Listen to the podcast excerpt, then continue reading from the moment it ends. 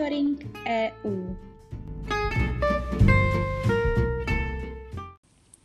Zastoupení Jihomoravského kraje při Evropské unii vám přináší i tento týden ty nejnovější informace o dění v EU.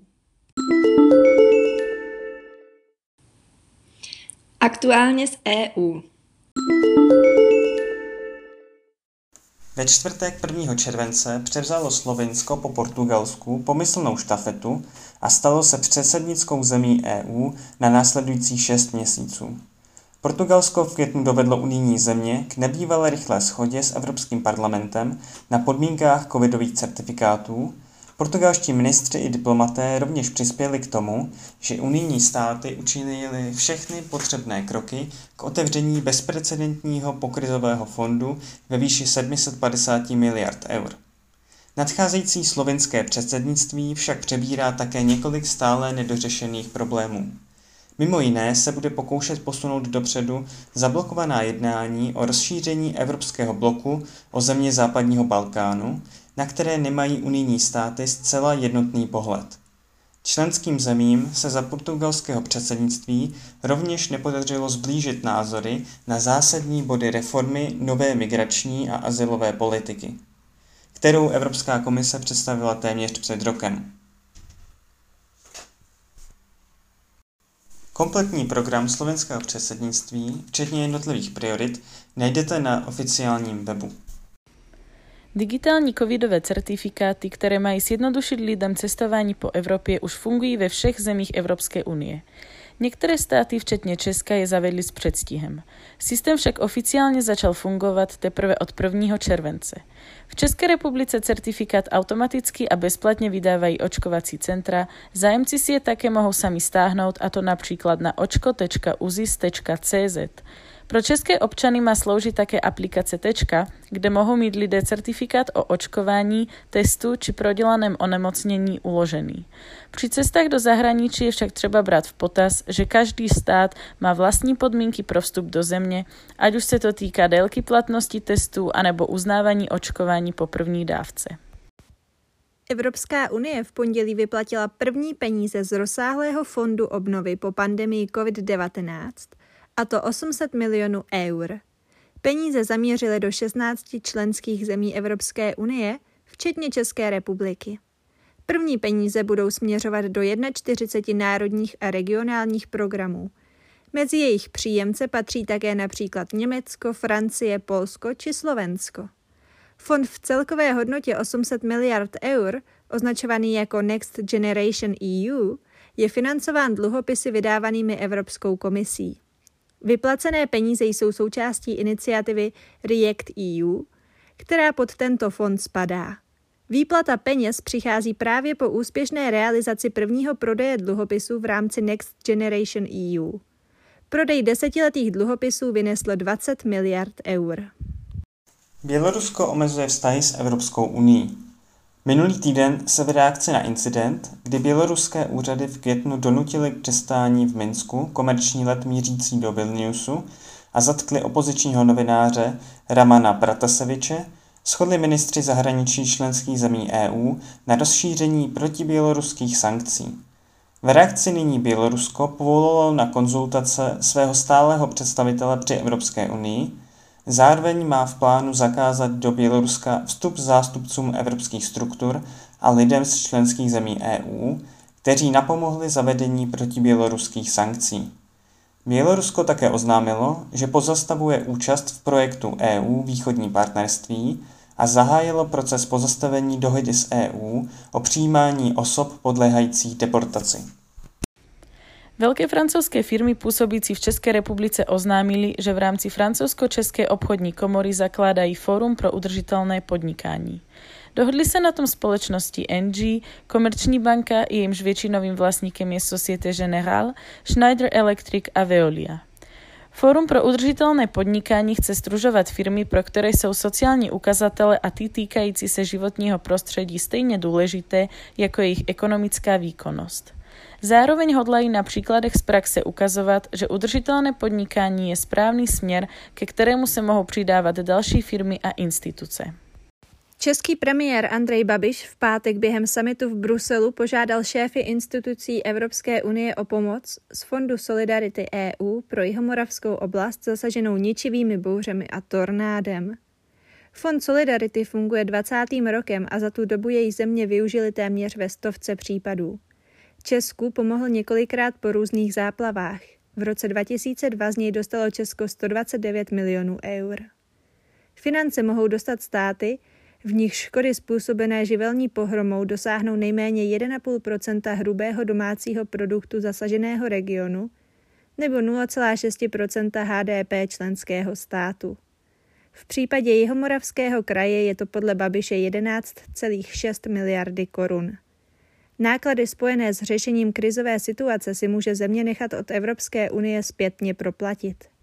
Pokud instituce EU žádost schválí, Česká republika by mohla podporu obdržet v řádu několika týdnů. Zprávy z evropských institucí.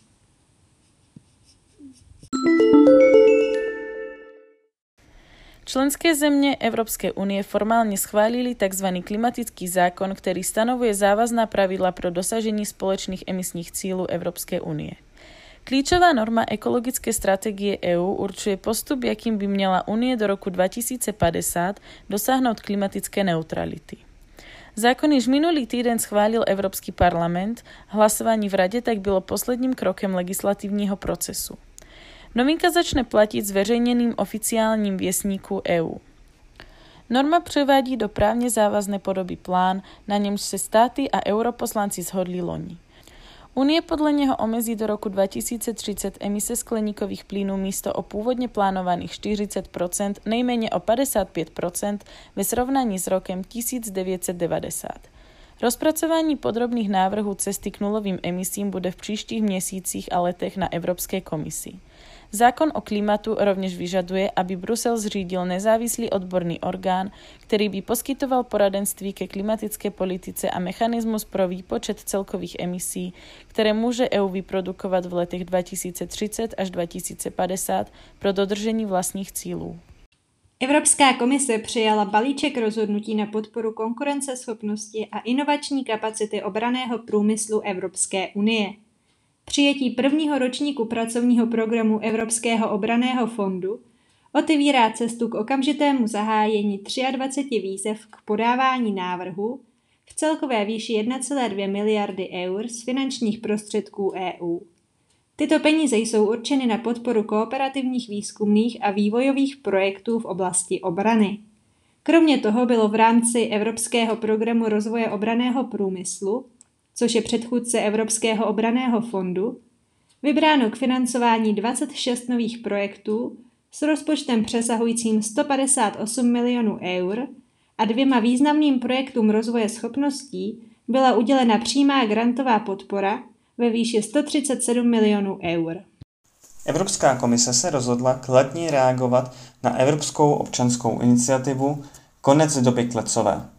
Jedná se již o šestou úspěšnou iniciativu, kterou podpořil více než 1 milion občanů v celé EU. Ve své odpovědi komise uvádí, že do roku 2023 hodlá předložit legislativní návrh na zákaz klecí pro chov řady hospodářských zvířat. Komise se již v rámci své strategie od zemědělce ke spotřebiteli zavázala, že navrhne revizi právních předpisů v oblasti dobrých životních podmínek zvířat, včetně právních předpisů týkajících se dopravy a chovu, které v současné době procházejí kontrolou účelnosti.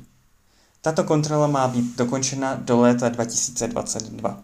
Státy Evropské unie se shodly na reformě pravidel rozdělování zemědělských dotací z balíku o celkovém objemu 343 miliard eur který připadá na společnou zemědělskou politiku do roku 2027. Dohodu předjednanou minulý týden s Evropským parlamentem následně stvrdili ministři zemědělství členských zemí. V rámci nového systému bude až čtvrtina peněz věnována na ekologické zemědělství. Zastropování dotací podle velikosti podniků bude pro členské státy dobrovolné – Desetinu přímých plateb však budou muset vynahradit pro malé a střední farmáře. Nová pravidla jsou reakcí na klimaticky odpovědnou politiku, kterou předloni nastavila Evropská komise v rámci Zelené dohody pro Evropu, jejímž cílem je mimo jiné podpora ekologického zemědělství. Státy 27 a europoslanci však mají na reformu rozdělování balíku tvořícího zhruba třetinu unijního rozpočtu jiný pohled a o výsledném kompromisu se dohadovali téměř tři roky. Státy EU se dohodly s Evropským parlamentem na posílení pravomocí azylového úřadu, který má zefektivnit řízení se žadateli o azyl. Unijní země budou mít na základě nových pravidel k dispozici až pět stovek pracovníků úřadu, kteří jim budou mimo jiné pomáhat v koordinaci přístupu k běžencům mířícím do EU. Nařízení je součástí loni navrženého balíčku migrační a azylové reformy, na jehož převážnou část mají členské státy rozdílné názory a jež jakýkoliv další posun nyní není na obzoru. Až pravidla formálně schválí státy i Evropský parlament, současný Evropský podpůrný azylový úřad se změní na Azylovou agenturu Evropské unie s navýšeným personálním obsazením. Další posun v jednání o balíčku se prozatím kvůli rozdílným názorům neočekává. Evropská komise předložila dlouhodobou vizi pro venkovské oblasti Evropské unie, v níž jsou uvedeny problémy a obavy, s nimiž se potýkají, a zdůraznila některé z nejslibnějších příležitostí, které se těmto regionům nabízejí. Vize na základě očekávání a rozsáhlých konzultací s občany a dalšími aktéry ve venkovských oblastech navrhuje Pakt o venkově a akční plán pro venkov, jejich cílem je, aby se venkovské oblasti staly silnějšími, propojenými, odolnými a prosperujícími. Vize bude stavět na vznikajících příležitostech ekologické a digitální transformace Evropské unie a na zkušenostech získaných z pandemie COVID-19 a určí způsoby, jak zlepšit kvalitu života na venkově, dosáhnout vyváženého územního rozvoje a stimulovat hospodářský růst. Zprávy z činnosti zastoupení V minulém týdnu se uskutečnilo další tradiční Science Café, tentokrát na téma extrémní sucho a jeho dopady s českým vědcem Miroslavem Trnkou. V rámci diskuze se posluchači dozvěděli nejen o tom, jaká je aktuální situace v oblasti klimatu a nedostatku vody, ale také o tom, jaká by měla být na tyto problémy odpověď, jaké jsou předpovědi do budoucna, ale také o projektu Intersucho profesora Trnky a budoucnosti jeho výzkumu. Záznam celého povídání najdete v archivu videí na facebookovém profilu a také na YouTube kanálu Zastoupení. V úterý 29. června se zastoupení zúčastnilo akce Místo regionů v architektuře Evropské unie v kontextu konference o budoucnosti Evropy. Konference o budoucnosti Evropy poskytuje příležitost zamyslet se nad fungováním demokracie, včetně podílu regionů.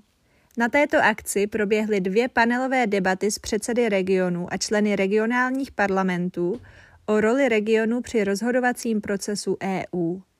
Dále bylo představeno společné prohlášení místo regionu v architektuře Evropské unie, ve kterém se regiony společně určily priority, které budou prosazovat na konferenci o budoucnosti Evropy.